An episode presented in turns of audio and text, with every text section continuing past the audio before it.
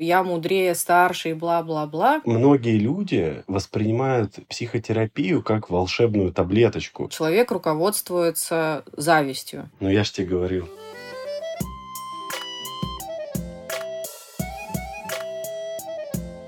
Всем привет! Это пятый подкаст «Мы же люди» и его ведущие Яков Воронцов и Маргарита Ясневич. Тема сегодняшнего подкаста у нас «Советы». Начнем. Яш, привет. Привет, Марго. Как ты себя чувствуешь? По десятибалльной я бы сказал семерка. Я бы и не заметил, что я болею. Подумал бы, что просто нос заложил и все. Но решил сдать на выходных тест все-таки имею ответственность перед людьми, потому что очные приемы у меня, и он быстро пришел положительный, и я всех перенес в онлайн. Слушай, сочувствую, а ты испугался, скажи?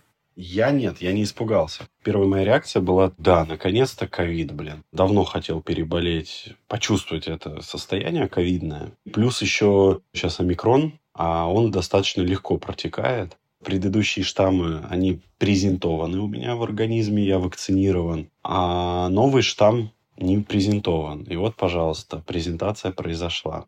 Поэтому мой иммунитет, мои иммунные клетки уже будут знать, что это такое и как с этим бороться. Ну, то есть есть люди, которые считают, что надо попробовать все виды наркотиков. Яша считает, что надо переболеть всеми болезнями, в том числе и ковидом. Не, ни в коем случае. То есть я же прививался как раз для того, чтобы не заболеть. Но так как коронавирус быстро мутирует, и нельзя успеть от всех штаммов сделать вакцину. И поэтому, раз такая удача, что штамм не агрессивный, то чего бояться болеть им? Окей, давай мы тебе пожелаем здоровья и потянем карту, да? А давай посмотрим, какие рекомендации дает нам Таро на первые две недели февраля по здоровью.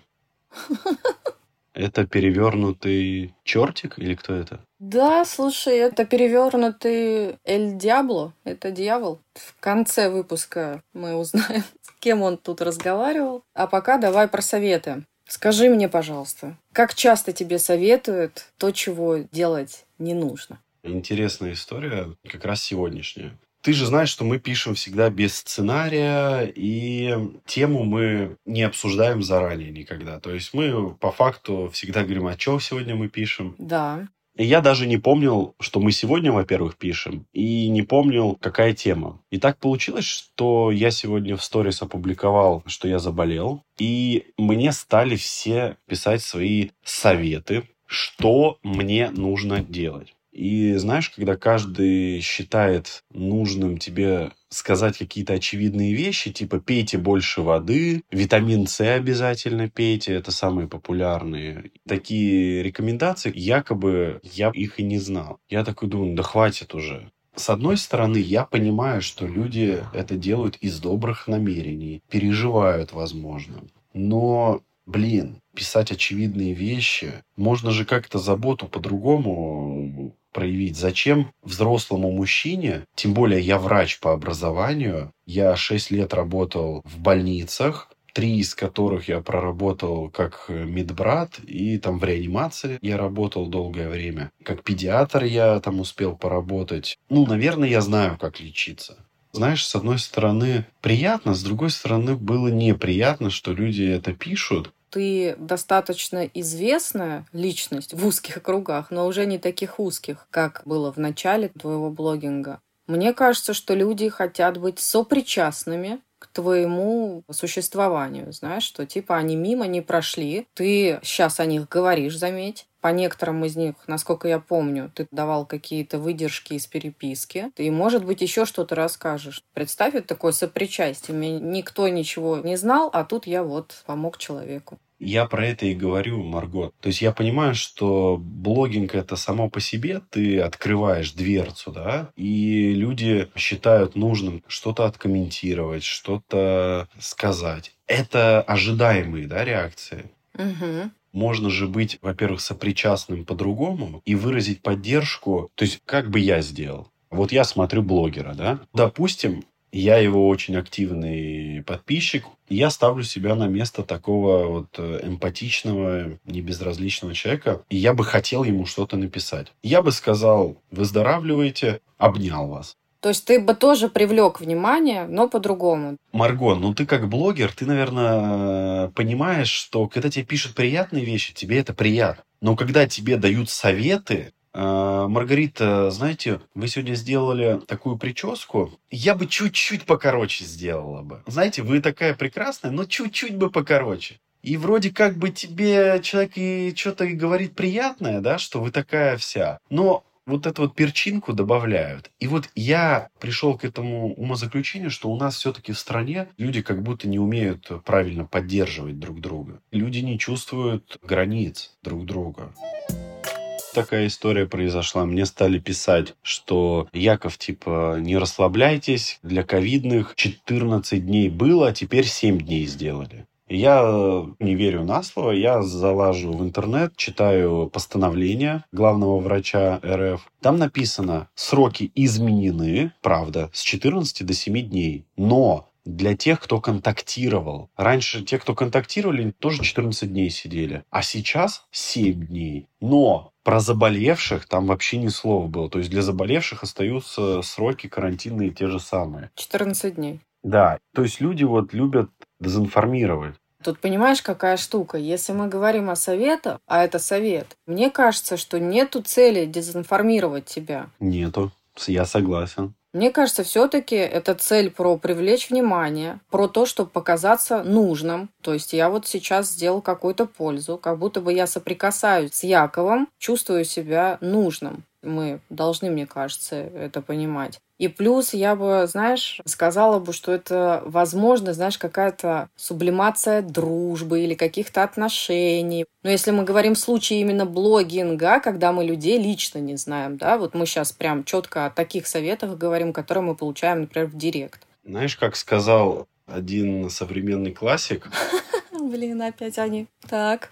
Он сказал, что я всегда хотел принадлежать чему-то большему, чем я. И вот это прямо четко сегодня мы можем наблюдать, что люди пытаются помогать, давать вот эти непрошенные советы. Это же как будто бы ничего такого. Я же тебе добро причиняю. Да ты должен, ты не понимаешь. Я понимаю, как тебе будет лучше. А ты не понимаешь. Я тебе причиняю добро и слушай меня вот этими непрошенными советами люди, кто такое делает, хотят сократить дистанцию, хотят утвердиться в том, что я значимый, и как будто вот поставить себе вот галочку, что ну все, я хороший еще. А давай теперь попробуем из блогинга переместиться в обычную жизнь. У нас же не все подписчики блогеры. Многие из них вообще просто наблюдают за другими, да, для них это информационное какое-то пространство. Но совет это, который сам себе посоветую, они же преследуют нас по жизни. Вот, например, знаешь, когда я сделала ремонт в доме, ко мне приехали друзья, и одна подруга моя с таким очень умным видом ходила по моему дому, знаешь, так всматривалась в интерьер, и в какой-то момент она говорит, значит, смотри, вот очень все хорошо, и вот здесь, да, потом просто вот это заменить, на что-то более высокое, потому что, ну, сейчас как бы недостаточно высоты. И прям вообще будет классно. Ну, вот с цветом, говорит она мне, ты угадал. Человек не имеет отношения, сразу скажу, к дизайну. Это ее собственное восприятие. Знаешь, я заметил, мы всегда сначала хвалим, да, а потом как на, получай. Типа, блин, Марго, вот прямо здорово, у тебя ремонт такой красивый, видно, что с душой делали. Но знаешь, единственное, вот это вот не очень, конечно, выглядит здесь на фоне всей вот этой красоты. Да-да-да-да. И вроде как это совет, да, и ты такая тоже начинаешь смотреть, думаешь, блин, может в натуре фигово типа выглядит. И с другой стороны, не тебе же жить в этом доме. Зачем ты вообще это комментируешь как-то? То есть я же тебя не спрашиваю, подруга, а как мне лучше? Или знаешь, вот у меня есть сомнения, вот что ты считаешь по этому поводу? Тогда да, тогда имеет место ее мнение. Если бы я хотела спросить, я бы спросила. Ну, я бы сейчас тогда об этом не рассказывала. На стадии ремонта ты бы спросила. Конечно, но точно не уже закончив ремонт. Совет уместен только в том случае, когда я прошу этого совета. Посоветуй мне, пожалуйста. Ну, то есть я загружаю в себя ответственность, передавая ее другому, чтобы иметь выбор, к примеру. Ну или вообще переложить ответственность на другого, чтобы его потом обвинять в этом, понимаешь? Слушай, а как ты отреагировала на этот совет? Ты знаешь, у меня есть а, вот эта вот рептильная история, когда я с чем-то очень сильно не согласна, я замираю. Я просто, знаешь, настолько охреневаю, мягко сказано, почему ты это говоришь, какого черта? У меня есть мнение, почему люди так делают, но я хочу сначала услышать твое. Как ты думаешь, почему надо было сказать, что там что-то нужно повыше, цвет отличный? Ну, я думаю, что все предыдущие пункты сюда вписываются. Но я бы еще что предположил бы. Такие нотки зависти. Ты тоже так думаешь? Да, я думаю, что это может быть про зависть. И мне еще кажется, что это, знаешь, такое искажение, когда ты несколько завышенно к себе относишься, и твое мнение, знаешь, единственно правильное. Мое мнение настолько сейчас важно, понимаешь, тебе услышать. И в этот момент меня не интересует, что ты думаешь, чувствуешь и как ты на это можешь отреагировать. Мне важно просто сказать. Даю тебе информацию к размышлению. Если так подумать, предположить, вот откуда у человека такая потребность, во-первых, я же сказал, быть замеченным, да? Раз есть этот пункт, я даю непрошенный совет, чтобы быть замеченным, чтобы получить, соответственно, внимание. Это первое.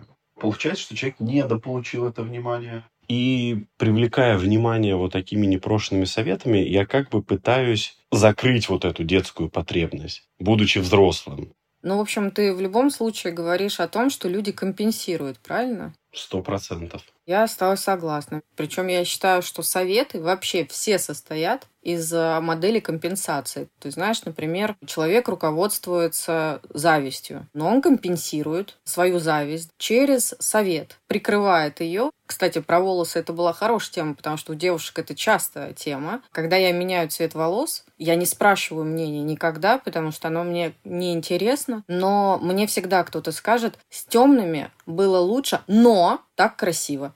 И ты думаешь, отлично, вот в следующий раз бы я на твоем месте постепенно бы меняла бы цвет. Знаешь, такой переходный цвет какой-то должен быть, чтобы люди привыкли. То есть, погодите, я, получается, должна сейчас учитывать мнение какой-то рандомной группы, которая должна привыкнуть к переходному цвету моих волос, потому что они могут выпасть, понимаешь, какой-то осадок, там, я не знаю, если я покрашусь в розовый, например, там, или еще в какой-нибудь цвет. Ребят, схерли. И это, кстати, тоже интересная тема, почему мы вообще, большинство из нас, не реагируем на советы. Ты реагируешь на советы? Нет. Я не реагирую. Как думаешь, почему? Ну, во-первых, потому что я взрослый человек, и я могу прислушаться к совету, если там что-то здравое. Но преимущественно я просто пропускаю эту информацию. Мне просто кажется, что здесь еще про то, что, знаешь, наше детство в основном выглядело как? Нам все, взрослые, когда мы были детьми, что-то советовали. Как лучше жить, кем лучше стать, прикрепляя туда обязательно, ну, такие клевые обоснования, почему так не надо, а вот так вот надо, и я ж тебе советую, ты послушай меня, я мудрее, старше и бла-бла-бла. И вот этот груз, который давил на ребенка, когда вот я, например, да, была ребенком, и вот это вот все на меня валилось, куда мне поступать, что мне делать, еще в подростковом возрасте начался бунт, который посылал все это к чертовой матери. Какого хрена вы мне здесь советуете? Я и сама, в общем-то, знаю, как мне быть. Потом это все переросло в такую, в моем случае, не знаю, как в твоем, знаешь, все поддавать критике. То есть как раз э, давным-давно я, прислушиваясь к советам, пытаюсь понять, с какой целью человек мне пытается советовать. И чаще всего я обнаруживаю контроль, то есть человек пытается контролировать что-то, какую-то, например, твою деятельность, чтобы ты был соразмерен ему, а не себе. То есть он как бы тянет одеяло на себя.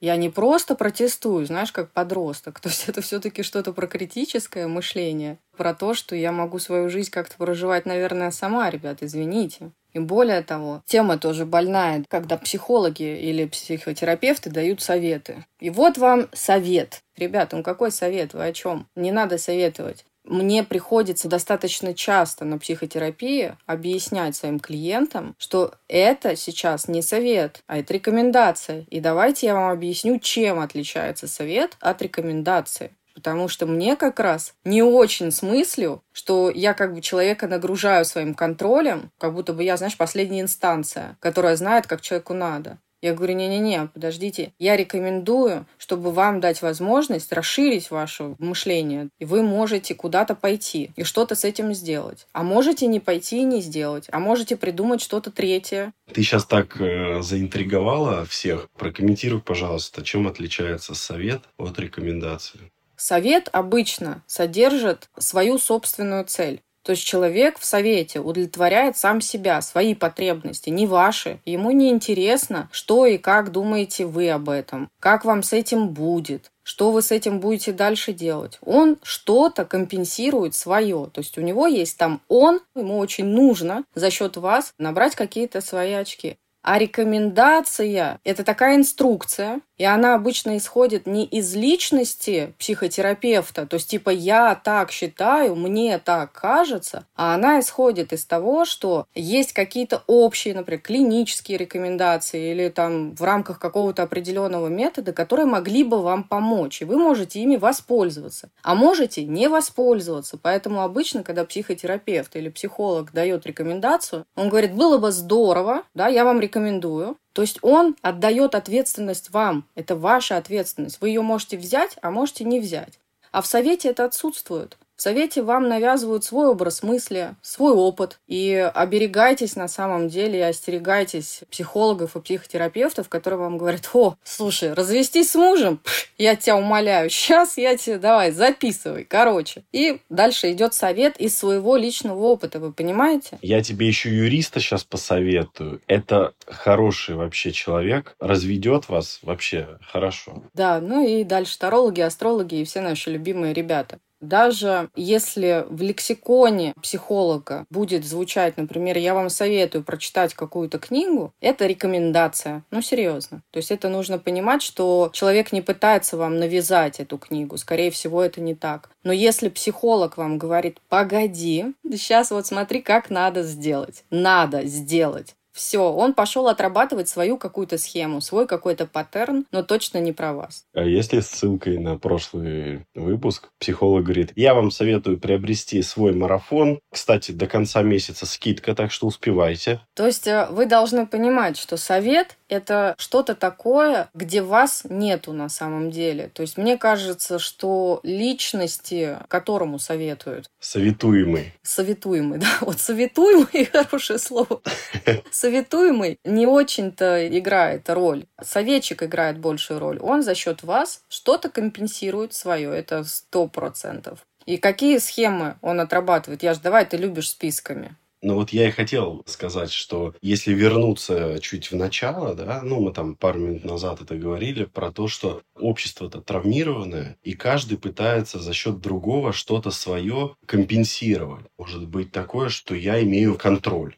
И когда я даю совет, человек делает так, как я ему сказал, и я как бы такую вот иллюзию создаю на то, что, ну да, я контролирую, значит, как будто бы ваш такой внутренний гештальт закрывается, но это лишь иллюзия. Что еще человек может компенсировать, когда дает советы? Чувство собственной неполноценности, недостаток собственной значимости. Может быть, просто пи***лом. А еще знаешь что? Из чувства страха, что я боюсь так попробовать. Как бы я такой, знаешь, вкидываю идейку, и пусть человек попробует, рабочая, не рабочая. То есть, если что, это не я наступил на грабли. То есть, здесь страх ошибки такой. Да, ты прав. Я даю совет, чтобы кто-то прокатал мою версию чего-то там, а я потом, ну, в общем, решу, нужно мне это или нет клевая штука сейчас я вспомнила. То, что когда человек вам советует, а вы, например, действуете, как мы с Яшей, и не ведетесь на советы, ну, не следуйте вы советам, потому что считаете, что у вас э, собственных ресурсов достаточно для того, чтобы что-то решать. То если вдруг человек оказывается правым со своим советом, то что вы услышите, Яш? Ну, я ж тебе говорил. Это ж мое любимое. Тут, кстати, это привет моему коллеге. Это мой друг и коллега. Он меня спросил, как бы ты там поступил и что ты вообще видишь вот в перспективе. Я рассказал свое видение, и его ответственность была принимать решения. Я ему прямо говорю, сейчас я эту фразу говорю не потому, что я хочу носом в говно тыкнуть, да, а потому что, честно, я внутри испытываю вот это вот восхищение. Я прямо, я ему прямо описываю, я говорю, вот смотри, как я улыбаюсь. Я прямо, я реально счастлив, что это случилось, потому что я это предсказывал. И я говорю, я сегодня буду весь день ходить специально говорить, но я же говорил, это был все-таки не совет, это было в дружеском диалоге. Вот ты сейчас говоришь как раз а, про рекомендацию. Я тебе даю видение того, как бы я поступил в этой ситуации и что я прогнозирую. А как поступать, решаешь ты сам. Да, да, да. Конечно же, у меня было такое негодование. Я ему это говорил, я говорю, да ты пойми, я же знаю, что это так будет. То есть я, конечно же, поскольку он мой близкий, я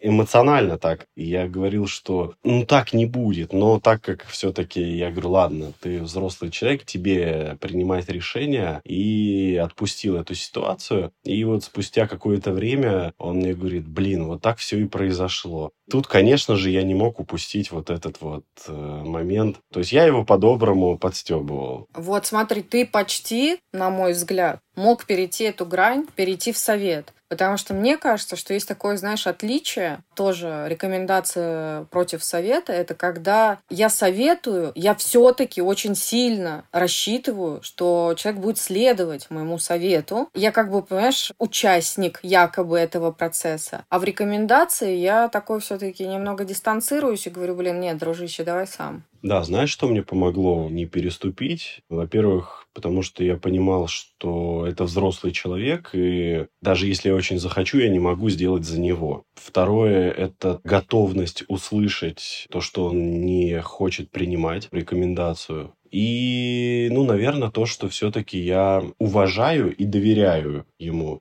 Мы как бы по-доброму так обсудили, что прогноз будет такой. Я говорю, я буду рад, если я ошибаюсь. Есть что-нибудь полезное в советах, Яш, как ты считаешь? Есть какие-нибудь полезные советы? Чистите утром зубы.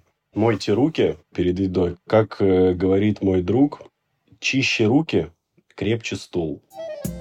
Я бы хотела, кстати, попросить наших слушателей написать э, в наших блогах, в комментариях, какие советы давали вам, какие советы, может, были полезные. Но пока мне кажется, что действительно, как я же правильно заметил в самом начале, что советы это совсем про нарушение границ, недостаточное уважение не то чтобы к вам, но к вашим границам точно. И они не содержат э, чаще всего, как видите, мы не нашли ничего полезного. Но когда вы что-то говорите рекомендуемое и называете это советом, ничего страшного не происходит, если вы назовете рекомендацию советом, норм. Но если вы советуете или советуют вам, то тут, мне кажется, стоит задуматься, а для чего я это делаю? Я еще хотел сказать про такую штуку, как советы для клиентов. Ты немножко вот затронула эту тему. И вот здесь вот, когда человек приходит в терапию, он же что, приходит, скажем так, это в детской позиции. Многие люди воспринимают психотерапию как вот эту вот волшебную таблеточку, где я сейчас приду, заплачу деньги, ну и получу какой-то список рекомендаций, даже советов, по которым я буду действовать. И у меня тогда в жизни все будет хорошо. И люди игнорируют те факты, что там вам уже 25, 30, 40 лет, вы живете по одному и тому же сценарию и так далее и тому подобное. А тут сейчас вы уплатили деньги и получаете список вот этих рекомендаций. И все, и как бы сразу же жизнь налаживается. Такого не бывает почему-то все равно немножко меня возвращает в прошлый выпуск, что вот на этом очень многие зарабатывают деньги, потому что это очень подкупает таким вот недобросовестным специалистам. Дать рекомендацию вот таким вот детям. Неважно, сколько вам лет, здесь имеется в виду состояние, потому что когда мы приходим на терапию, мы все равно немножко дети. И вот здесь такой недобросовестный специалист, он очень контролирует вас, и он может дать те советы, которые выгодны ему, которые не выгодны вам и вообще не про счастье и не про здоровье. Легко подсадить вот на этот крючок, подкрепляется выученная беспомощность, что как будто бы я э, уже сам ничего не могу, только со своим терапевтом. И конечная эта цель терапии вот сделать уровень и качество вашей жизни выше и научить вас жить вот эту взрослую самостоятельную жизнь. Это же большое искушение даже у человека услышать этот совет. Часто вот люди, особенно на первой, на второй сессии, они говорят, ну а что мне делать-то, скажите. И я им говорю, я говорю, честно, я бы вам очень хотел бы сказать, что вам делать. И скорее всего, то, что я вам скажу, и вы, если это сделаете, это будет в долгосроке хорошо. Но говорю, первое, вы, во-первых, это не сделаете никогда. Во-вторых, вы просто еще не готовы даже увидеть вот эту правду. То есть мы иногда долгие годы подходим к тому, что человек смотрит на какую-то свою историю из жизни болезненную и видит правду. И они такие, офигеть, то есть это вот так было. То есть человек жил в иллюзии, что все было хорошо. И если мы, будучи терапевтами, поддадимся вот этой вот, ну типа, ну вы мне посоветуете, мы что, целый час просто просидели, вы мне хоть скажите, что делать-то? И мы поддаемся и скажем правду человеку, то в лучшем случае он ее просто не услышит и покрутит пальцем у виска, скажет дурак какой-то и пойдет к другому терапевту. Другой ему скажет то же самое. Он пойдет к тому, кто скажет ему, что ой, да все дураки были, сейчас я тебе скажу. Короче, записывай. И вот это большое искушение, как для клиента, так и для недобросовестных специалистов. Но на то он и опытный добросовестный специалист, что он понимает, что нет, это не дойдет до адресата и могу еще и навредить. Поэтому мы как бы соблюдаем вот эту грань.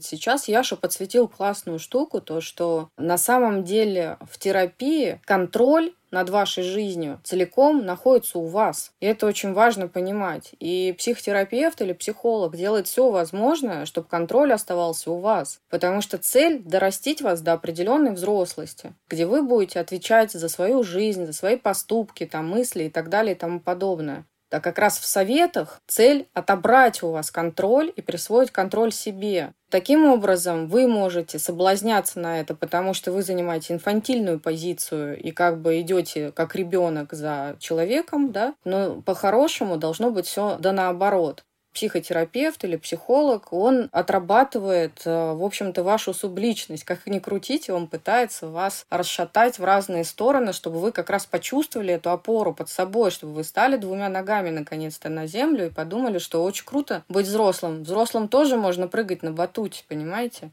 Знаешь, какие даю рекомендации я в основном? Надо гулять, надо следить за своим здоровьем. Личная гигиена, гигиена сна важны. Но это же не советы, понимаешь? Я просто хочу, чтобы люди хотя бы здесь почувствовали, насколько они провисают в детскую позицию. Потому что очень многие, блин, взрослые люди, которые нас сейчас слушают, все ли вы чистите зубы в два раза в день? Ну, честно, ребят, вот прямо сейчас ответьте себе на этот вопрос. Я еще пользуюсь ирригатором. Да, я тоже. И зубной нитью, все понятно, но не все люди такие. Но это тоже не показатель нашей с тобой взрослости, потому что и ты, и я ходим в терапию, и понятно, что нам до сих пор есть что-то нести. И более того, я еще и сопротивляюсь. Вот вам, пожалуйста, самораскрытие. Последнее время сопротивляюсь терапии, хотя попросила коллегу, чтобы он мне дал контакт терапевта, которого я ищу. Мне дали этот контакт, и я уже неделю такая, птицы полетели за окном, пойду сделаю скворечник, с Яшей подкастов запишу пять штук. Ну, короче, лишь бы туда не идти. Вот, пожалуйста, детская позиция, моя лично, как человека. Так и подкасты ты не записываешь пять штук, тебя еще не вытащить.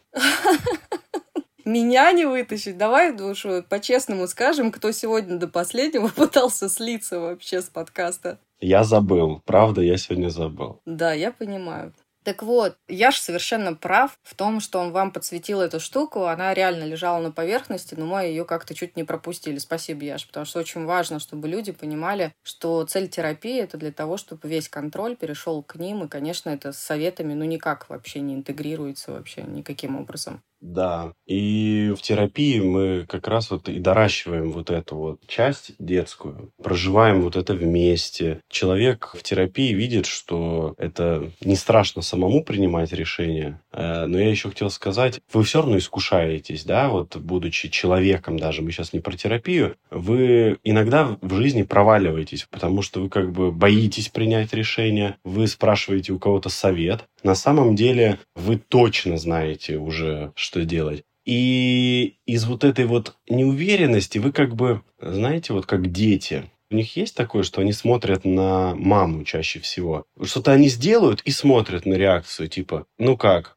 И вот этот паттерн мы несем во взрослую жизнь, что мы перед тем, что что-то сделать, мамы-то рядом нет, и мы-то уже сами взрослые, и мы как бы ищем вот эту вот валидацию. То есть валидация – это подтверждение, да, вот э, чего-то и начинаем там подружкам, друзьям. А сами-то мы уже знаем, что мы условно купим эти кроссовки. Но нам нужно со всеми там посоветоваться. Самое что клевое, что вы же уже знаете, что вы их купите, эти кроссовки. И вы, например, звоните одному человеку, спросить, ну чё, как? И человек, если тебе скажет, не очень, ты такой, ну ладно, давай, пока. И ты будешь звонить до тех пор, Пока не получишь подтверждение, да. Да, и то же самое у вас будет с врачами. Пока вы не найдете врача, которого вы хотите услышать э, то, что вы хотите, да, и вам будут говорить, да нет, у вас все нормально. Вы скажете, да дурак, врач, пойду к другому. Десять врачей сказали, что у вас все нормально, вы скажете, нет, дурак. И вот тот, пока не подтвердит ваши слова, вы будете искать других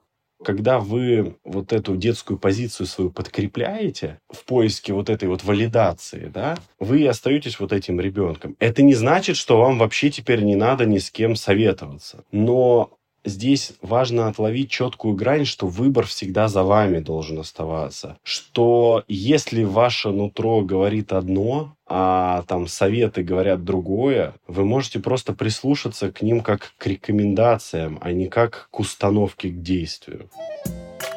Вчера у меня была группа. Одному человеку, которому мы делали процесс, а там достаточно тяжелые были процессы, она мне потом пишет. Яков, мне участники группы, ну, видимо, они как-то там знакомы или там обменялись контактами, не знаю, и пишут в личные сообщения, что нужно делать, как мне быть. Здесь я сказал, что делать, не потому, что это был мой совет. Но это безопасность психотерапевтического процесса, конечно, я, я понимаю. Да, то есть я в интересах человека защищал границы своего клиента ну, сказал то, что люди нарушают границы. К чему я вот подвожу? Почему люди еще дают советы? Помимо всего того, что мы сказали, еще я понял, что люди дают советы, потому что им невыносима вот эта обстановка, вот эта ситуация, в которой советуемый находится, да? Тот, кто дает совет, он дает как бы себе совет, чтобы поскорее выбежать из этой дискомфортной ситуации. То есть вот этот советчик, это прежде всего ему некомфортно та ситуация, в которой вы. Вот, отлично. Наконец-то фразе «совет себе свой посоветуй» получила официальное обоснование. Спасибо, Яш. А, можете так и записать, что расшифровал лингвист Воронцов Яков Владимирович. По совместительству э, психолог, таролог, астролог, э, в общем-то, и прочий ролог. Ну, ладно, все мои регалии не будем перечислять, давайте... Думаешь, не стоит, да? Не будем эфирное время на это тратить. И вот что я хочу сказать, что человек спасает все-таки не вас, а человек, давая вот такой совет, спасает себя. И я рекомендую всегда вот задавать вопрос самому себе, а что меня задевает в этой ситуации? А почему я оказался вообще в этой ситуации? Какой опыт эта ситуация мне дает в жизни? Не бежать куда-то, потому что это же такой побег, вы, когда пытаетесь кому-то дать совет, вы попробуйте остановиться, задать себе вопрос, а от каких непереносимых чувств, ощущений и эмоций я убегаю? Очень клевая рекомендация. И мне, знаешь, э, кажется, что мы прям очень хорошо подсветили со всех сторон эту тему в плане того, что я, например, сейчас вижу четкую историю про разграничение. Когда я советую, то я должен помнить, что это обо мне. Когда мне советуют, ну, непрошенные советы мы сейчас говорим, да, я должен помнить, что человек говорит о себе. Но при этом у меня есть абсолютное, вообще легитимное право пойти и спросить совет, если я в чем-то сомневаюсь. Но снова, контроль и решение я должен оставлять за собой. Давай тогда перейдем к нашему Таро моменту. Итак, значит, перевернутый Диабло. Человек полностью освобожден от страха и зависимости. Он преодолевает преграды и избавляется от иллюзий благодаря внутренней силе. Он не потакает своим слабостям, проявляет сопротивление подавляющей личности, он сбрасывает все оковы и устраняет препятствия.